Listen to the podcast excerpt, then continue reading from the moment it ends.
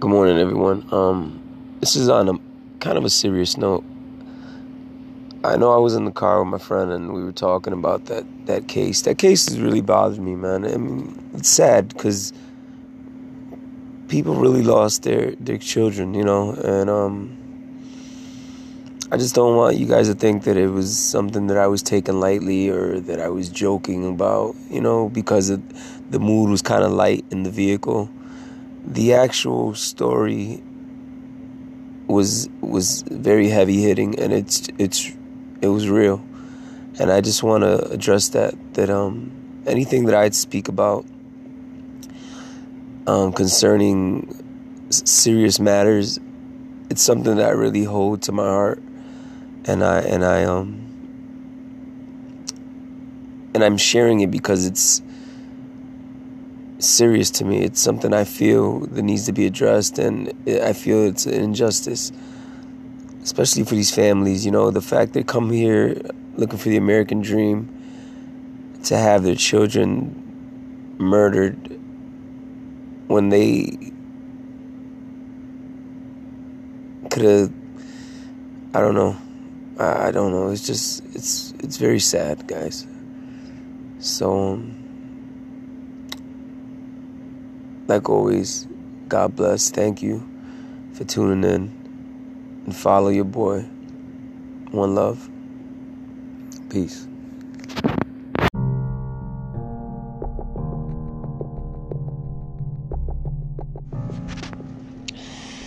So yeah, chances are, guys, um, you've probably heard of mass hysteria. It's basically when people just start acting fucking crazy for no apparent reason all across the board and uh, I was reading something on I think Wikipedia, and it's kind of what got me to talk about this. I guess in France in like the 1500s, there were a bunch. A nun just started meowing, and uh, instead of them telling her shut the fuck up and act normal, everybody else started meowing, and before you know it, the whole convent started meowing, and this was what they did. They were the, like a cat, like a cat, meow, yeah and they were just meowing to each other until I guess it got to a point where this became like an everyday thing with them. This was their life. They would walk around meowing, and they'd meow at each other, and, they'd def- they'd meow in each other's faces for hours on end. Reports say until uh, townspeople just got kind of sick of it after a while, and uh, they called in the local magistrate or the police or soldiers or police, whoever was laying down the law in that those days. And they basically came down and said, "Hey, you guys need to cut the shit." And I started acting like normal people. And possibly they were just got meowed back. They got meowed again. You know, they got meowed. I don't know and uh, so they had to beat the shit out of him, and that's how they made him stop. They beat him so they no longer meowed. That's the story of the the meowing nuns of France. I don't know, guys. It's fucking crazy. Uh, so look it up.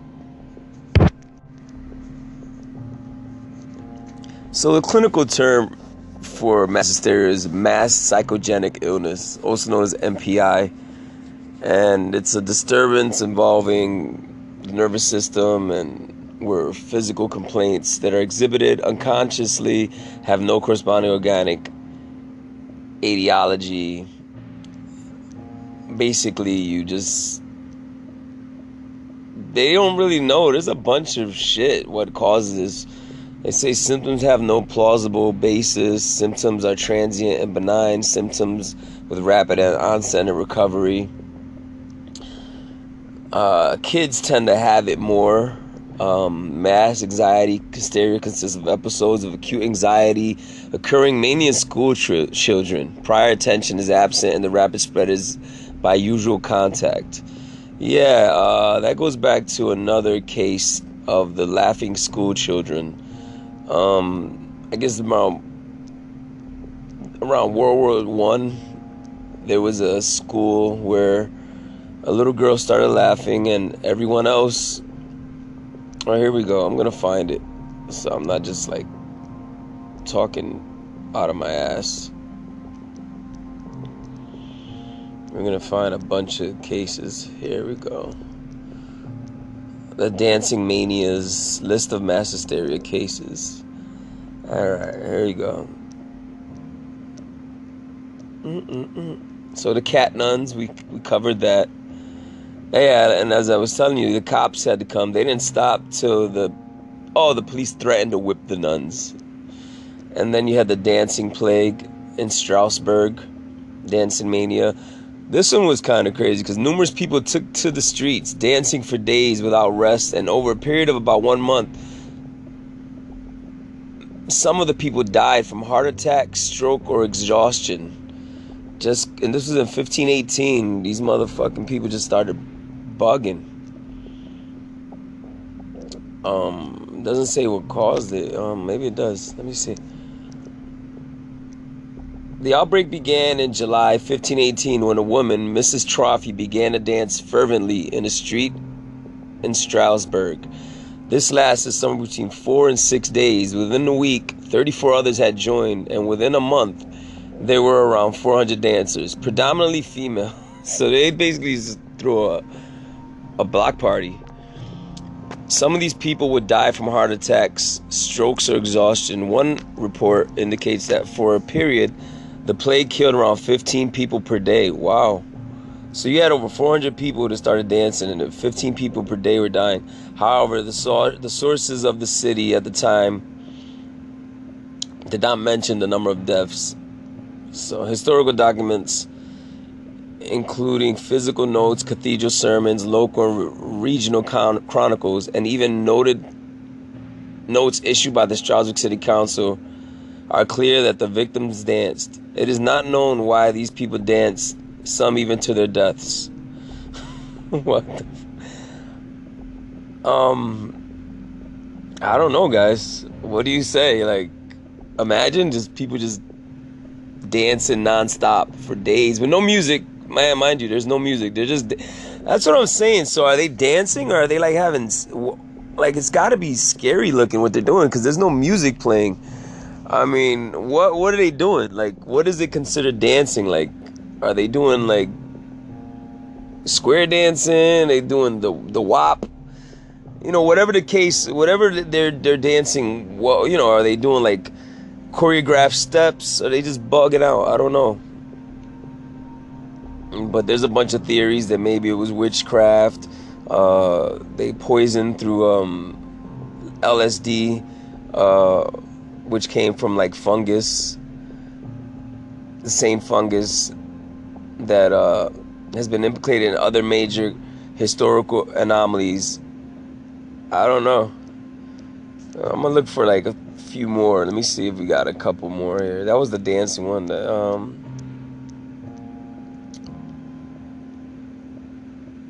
Salem witch trials. I'm not gonna get into that one. We all we kind of know that was more of a scare than anything. The Wurzburg in Wurzburg, 1749, an outbreak of screaming, squirming, and trance in a nunnery led to the ex- execution of a suspected witch. Yo, nuns really get into this. I mean, imagine, I can see it happening. Like, if you just confine a bunch of people, I don't, I don't know. The Great Fear as a general panic that started in 1789 during the French Revolution. Some of these ain't that. Oh, the tremor, the writing tremor epidemic. Basel and Graz.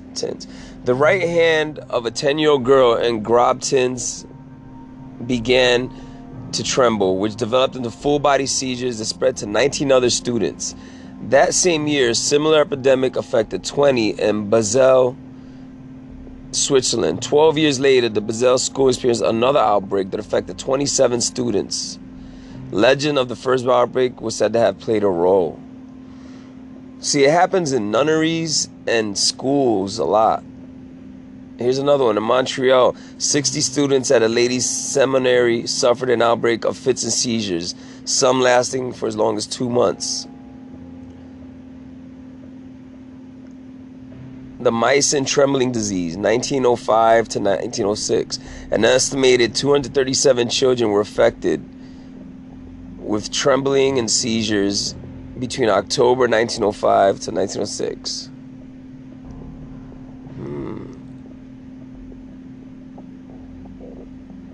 In Bellevue, Louisiana, 1939, a girl developed a leg twitch at the annual homecoming high school dance. Attacks worsened and spread to friends over the next several weeks. And this one's kind of famous. I've heard of this one. The Tanganyika laughter epidemic, 1962. The Tanganyika, Tanganyika, yeah, laughter epidemic began on January 30 of 1962 at a mission run boarding school for girls in Kashasha, Tanzania. The laughter started with three girls and spread haphazardly throughout the school, affecting 95 of the 159 pupils between 12 and 18. System, symptoms lasted from a few hours to 16 days in those affected. The teaching staff were not affected but reported that students were unable to concentrate on their lessons. The school was forced to close down on March 18, 1962. After the school was closed and the students were sent home, the epidemic spread to the village that was home to several of the girls, Nashamba. In April and May, 270 people had laughing attacks in the village, most of them school children and young adults. The Kashasha school was reopened on May 21st, only to be closed again at the end of June.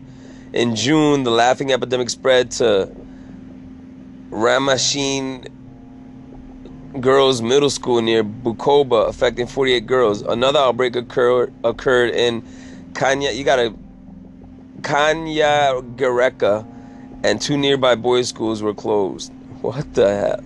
So that was a heavy duty one. That one that one went from school to school, village to village, just laughing. I, I wonder what causes that.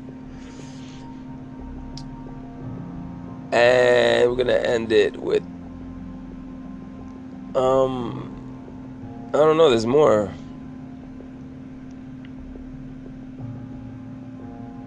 Blackburn, England, 1965.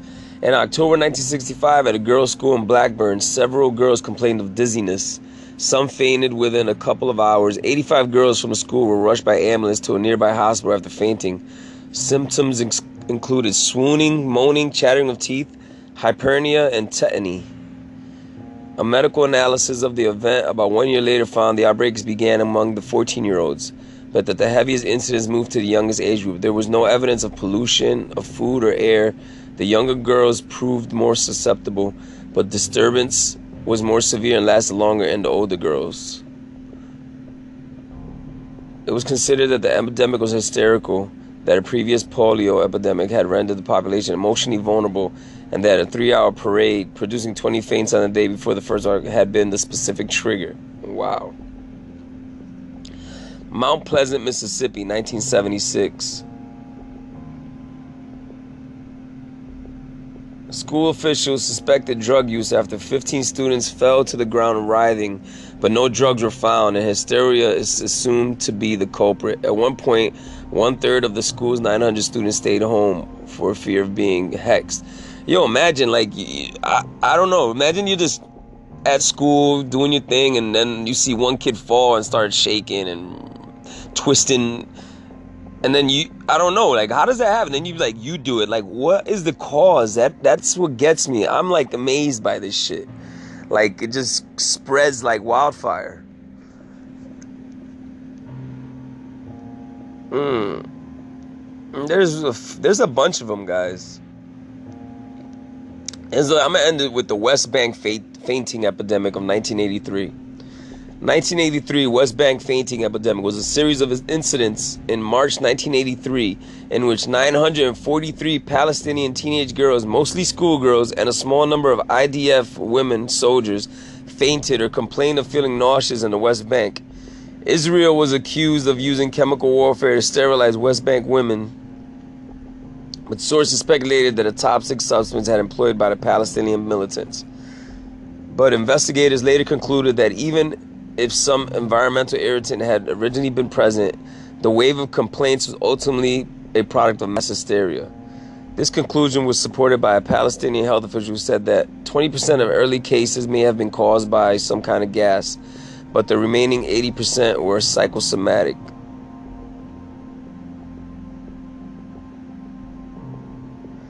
And we got one oh wow. Oh, I keep saying I'm gonna end it, and I keep reading more stuff. North Carolina, 2002. 10 girls developed seizures and other symptoms at a rural high school in North Carolina. Symptoms persisted for five months across various grades levels. Incidents tended to happen outside of class, with half of all incidents estimated to have occurred around lunch.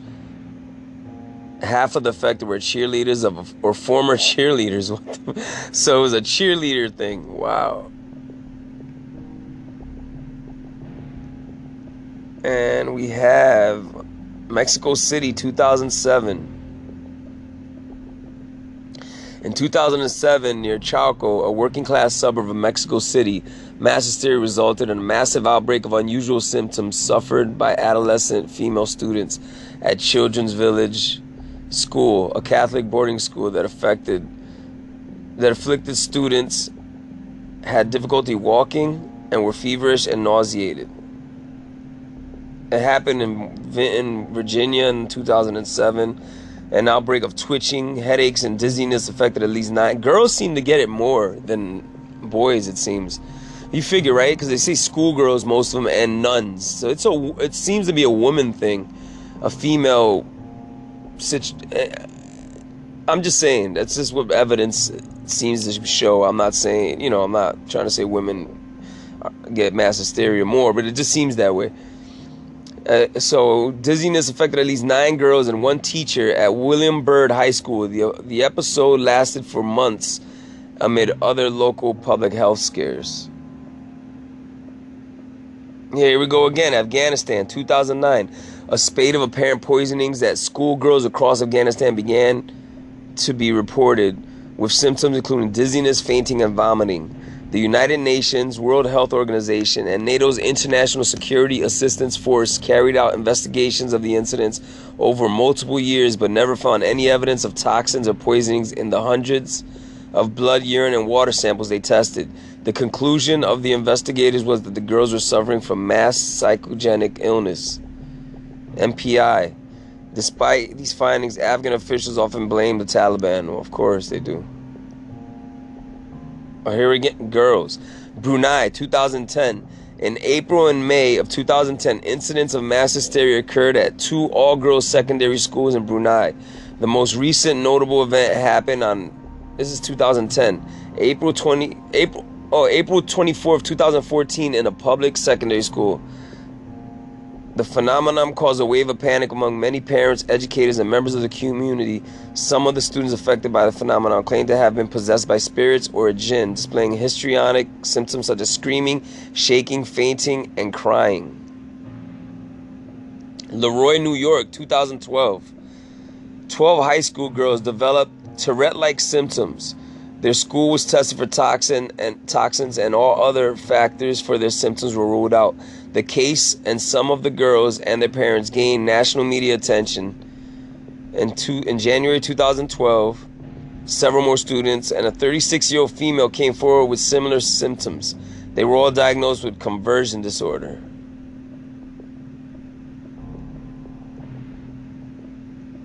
Oh, guys. Charlie Charlie. I heard about this the other day. It's like some ghost or something. And now they're getting into the clown sightings. I don't know if this is mass hysteria. I think people were out there dressing up like clowns. Well, that's it, guys. That's what I have for that. I mean, I find it interesting. I don't know about you guys. I mean, what sh- it's kind of you know something. Definitely a, something to talk about. I don't know. It's weird. You know, dating back to the 1500s up until modern day nunneries, female, um, all girl boarding schools, even regular schools, but it would seem to hit the women more and the females students. Wow, and I didn't when I started this. Be honest with you, when I started talking about it and looking, I didn't. That wasn't even something I was aware of while while I started this episode. I just started as I was reading along to you guys and looking at the different cases, it started becoming more evident that it was females more more than more than more more often than not. So I don't know, and it, and I'm gonna end it. I keep saying I'm gonna end it, and I, then I keep talking. You know me, guys, just off of my tangents. There, I there's a. Uh, I remember when I was in, I was working at a hospital. Um, one of my first jobs, I was working at a hospital, and this has nothing to do with the the actual thing I'm gonna talk about. I just happened to be working at a hospital, and this incident was at a hospital, and they said it might have been mass hysteria, but the case in itself is weird, and I'm gonna look it up while I talk about it. I don't know if any of you know about the toxic toxic lady case. Um, here it is. And yeah, 1994. Uh, I was 17, so yeah, I had a. My I got hired 11 9. I remember November 9th of 1992 at this hospital, and I worked in the kitchen. And there used to always be newspapers, and I remember we were reading this article. So it was like two years after I already been working there about this lady who was sick, and she went to the hospital in, in Los Angeles, I believe it was. And they, when they cut her body open, her blood gave like a garlicky her blood was like toxic or something like she she had a it, it, smelled funny and it had like flakes in it like little particles in her blood and, and it gave off like a toxic fumes and people like tons of healthcare workers like the nurses that tended to her the doctors they all got sick and got hospitalized. And I and it was always one of those weird things and and I didn't hear about it for a long time and then recently I was looking it up and I found it. So basically and she was pretty young cuz she it was 1963 she was only 31 years old. Wow so Gloria Ramirez was an American woman dubbed the Toxic Lady by the media when several hospital workers became ill after exposure to her body and blood. She had been admitted to the emergency department while suffering from a late stage cervical cancer. While treating Ramirez, several hospital workers fainted and others experienced symptoms such as shortness of breath and muscle spasms. Five workers required hospitalization, one of whom remained in an intensive care unit for two weeks. She was from Riverside, California. So, shortly after arriving at the hospital, Ramirez died from complications related to her cancer. The, it, the incident was initially considered to be mass hysteria, as I was saying. But an investigation by Lawrence Livermore National Laboratory proposed that Ramirez had been self administering dimethyl sulfoxide as a treatment for pain, an extremely poisonous and highly carcinogenic alkylating agent via a series of chemical reactions. And what the? F- uh, it's just a theory that she was using some chemicals to try to treat her cancer, and it's still a matter of a debate. So anyway, I didn't even need to get into. I was trying to get into the crux of the story. At about 8:15 on the evening of February 19, 1994, Ramirez, suffering from the effects of advanced cervical cancer, was brought into the emergency department of Riverside General Hospital by paramedics. She was extremely confused and was suffering from tachycardia and Cheyne-Stokes respiration. The medical staff injected her with diazepam, midazolam, and lorazepam. Man, they fucking just hit her hard with benzodiazepines. Benzodiazepines. Diazepam is um for you guys that don't know, that's basically uh pro uh not Xanax, the other one, um Valium. These are basically and the lorazepam, that's Ativan. Those are basically just to calm you down. So they gave those to sedate her. When it became clear that Ramirez was responding poorly to treatment, the staff tried to defibrillate her heart. At that point, several people saw an oily sheen covering Ramirez's body, and some noticed a fruity garlic like odor that they thought was coming from her mouth. A registered nurse named Suzanne Kane attempted to draw blood from Ramirez's arm and noticed an ammonia like smell coming from the tube.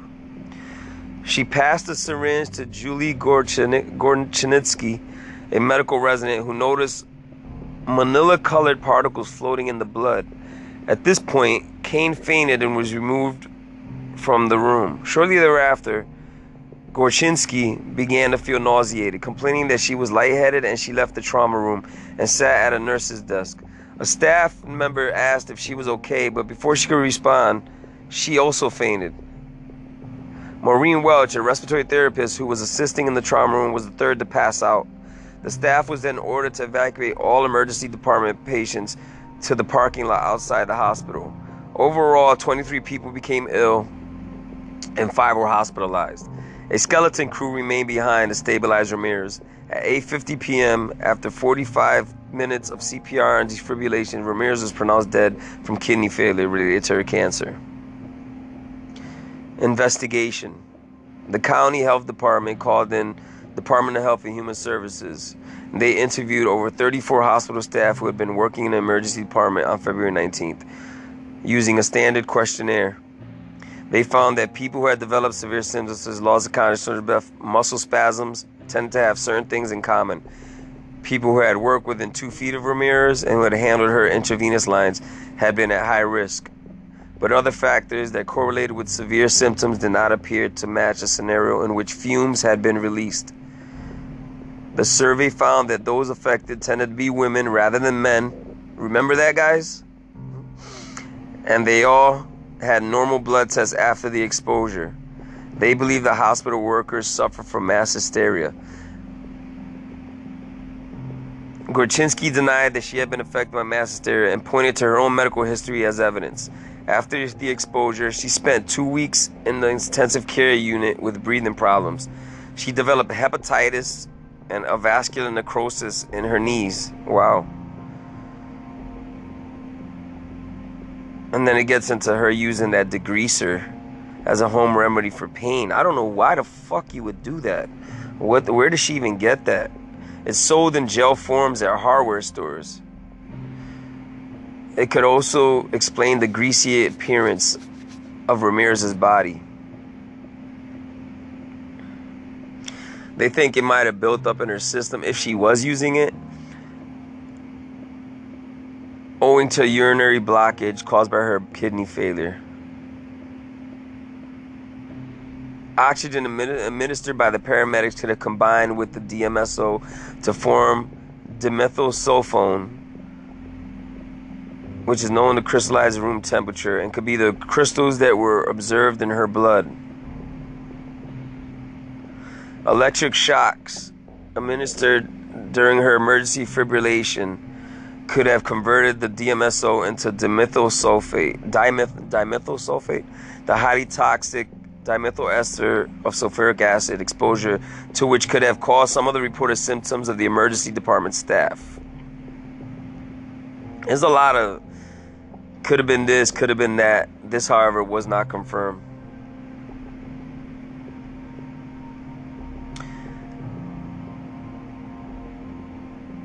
And then it gets weirder. Two months after Ramirez died, her body decomposed body was released for an independent autopsy and burial.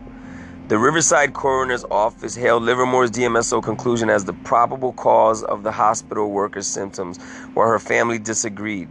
The Ramirez family's pathologist was unable to determine the cause of death because her heart was missing, her other organs were cross contaminated with fecal matter, and her body was too badly decomposed. On April 20 of 1994, 10 weeks after her death, Ramirez was buried in Olivewood Memorial Park in Riverside. And then there's a bunch of theories um, that I mean it's just it gets real into like chemical laboratory talk. It's pretty um it's it's it's a strange case to say the least. I, I mean, I, I think you guys would agree. So I don't know, man. If you guys are curious about it, um, her name is Gloria Ramirez, and she's known as the Toxic Lady. You go online, you can look up various reports about it. And um, with that, that's my thing on mass hysteria, people. Peace. God bless. You can find Microphone on Fire on all major platforms where you listen to podcasts Apple, iTunes, Spotify, Castbox, Pocket Cast, Radio Public, Stitcher, and uh, And if I missed any, I mean the list is long. I appreciate it, and uh, you know, listen in, man. You know, you we, you know how we do. Keep it rolling, people. Peace, one love. I love you. God bless.